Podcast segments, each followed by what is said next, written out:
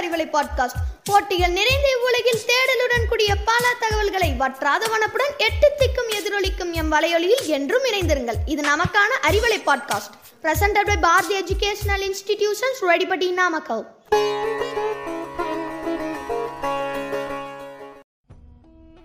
காற்றினில் கலந்து செவி வழி நுழைந்து மதியினில் சேரும் பல அறிவு துளிகளை உங்கள் முன் கொண்டு சேர்க்கும் எங்கள் அறிவலை பாட்காஸ்டில் இன்று உங்களுடன் இணைந்திருப்பது நான் சாத்விகா சரவணன் ஃப்ரம் பாரதி அகாடமி அறிவியலுக்கும் ஆன்மீக உள்ள தொடர்பு எப்பவுமே ரகசியமானது.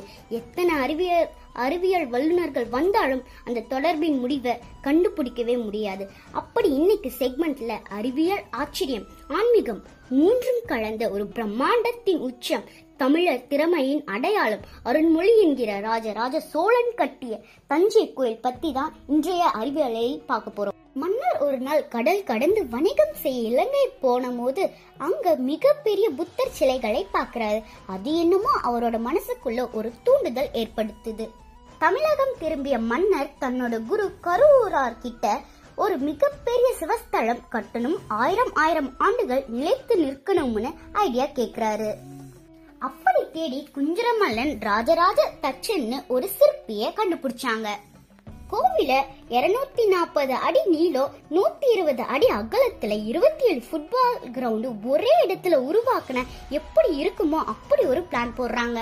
சுருக்கமா எளிமையா பத்தே வரிகள்ல கோயிலை பத்தின மிரள வைக்கும் அதிசயங்களை சொல்ல போறேன். தஞ்சை கோயில் வெறும் செங்கல் மண்ணுன்னு கட்டாம எல்லாமே ஒரு லட்சத்தி முப்பதாயிரம் டன் எடை கொண்ட கிரேனைட் கற்கள் வச்சு மட்டுமே கட்டப்பட்டது. தஞ்சையில் இருந்து எண்பது கிலோமீட்டர் தூரத்தில் உள்ள புதுக்கோட்டை மலை குன்றுகளில் இருந்து மூவாயிரம் யானைகள் மூலமா அந்த கிரானைட் கற்கள் மனித ஆற்றலை மட்டுமே பயன்படுத்தி கோயிலுக்கு கொண்டு வரப்பட்டது. எந்த ரோடு வசதியோ வாகன வசதியோ தொழில்நுட்பமோ இல்லாத அந்த காலத்துல எப்படி இதெல்லாம் சாத்தியமாகும்? நெக்ஸ்ட் மிகச்சிறந்த சிற்பிகளை கொண்டு ஒவ்வொரு சிலையும் நுணுக்கமாக செதுக்கி இன்டர்லாக்கிங் மெத்தட்ல அதாவது ஒவ்வொரு கற்சிலைக்கு இடையில ஒரு நூல் அளவு இடைவெளி இருக்குமாறு அப்படி ஒரு நுட்பத்தை பயன்படுத்தி இருக்காங்க. விமானத்தின் எல்லா வேலையும் முடிஞ்சு ஃபைனலா ஒரு ட்விஸ்ட் வைக்கிறாரு. யார் யாரோ எவ்வளோ கதைகள் சொன்னாலும் எண்பது டன் எடை கொண்ட ஒரு சதுர வடிவத்தில் செதுக்கப்பட்ட ஒரே கல்லை எப்படி கொண்டு போய் மேலே வச்சிருப்பாங்கன்னு யோசிச்சா நம்ம தமிழரின் டெக்னாலஜி அப்போவே எப்படின்னு நம்மள அசுர வச்சிருச்சுல? அஜந்தா குகை ஓவியங்களை பார்க்குறப்போ அதோட பழமை தெரியும். பட் தஞ்சை கோவில் உள்ள ஓவியங்களை இப்போ வரைஞ்ச மாதிரி அதே உயிரோட்டத்துடன் எந்த மூலிகையில் பயன்படுத்தி வரைஞ்சிருப்பாங்கன்னு இன்னும் கண்டுபிடிக்க முடியல. எண்பது டன் எடை கொண்ட பிரம்ம மந்திர கால் தான் இந்த கோயிலோட அஸ்திவாரம். அதாவது முன்னூத்தி ஐம்பது அடி அகலத்துல தொட்டி மாதிரி கட்டி அதுல ஆத்து மணலை நிரப்பி மர பலகையில போட்டு அது மேல கோபுரம் எழுப்பி அப்படியே தஞ்சாவூர் தலையாட்டி பொம்மை போலதான் கோயிலை கட்டியிருக்காங்க. இதைத்தான் டைனமிக் ஆர்கிடெக்சர்னு சொல்றாங்க.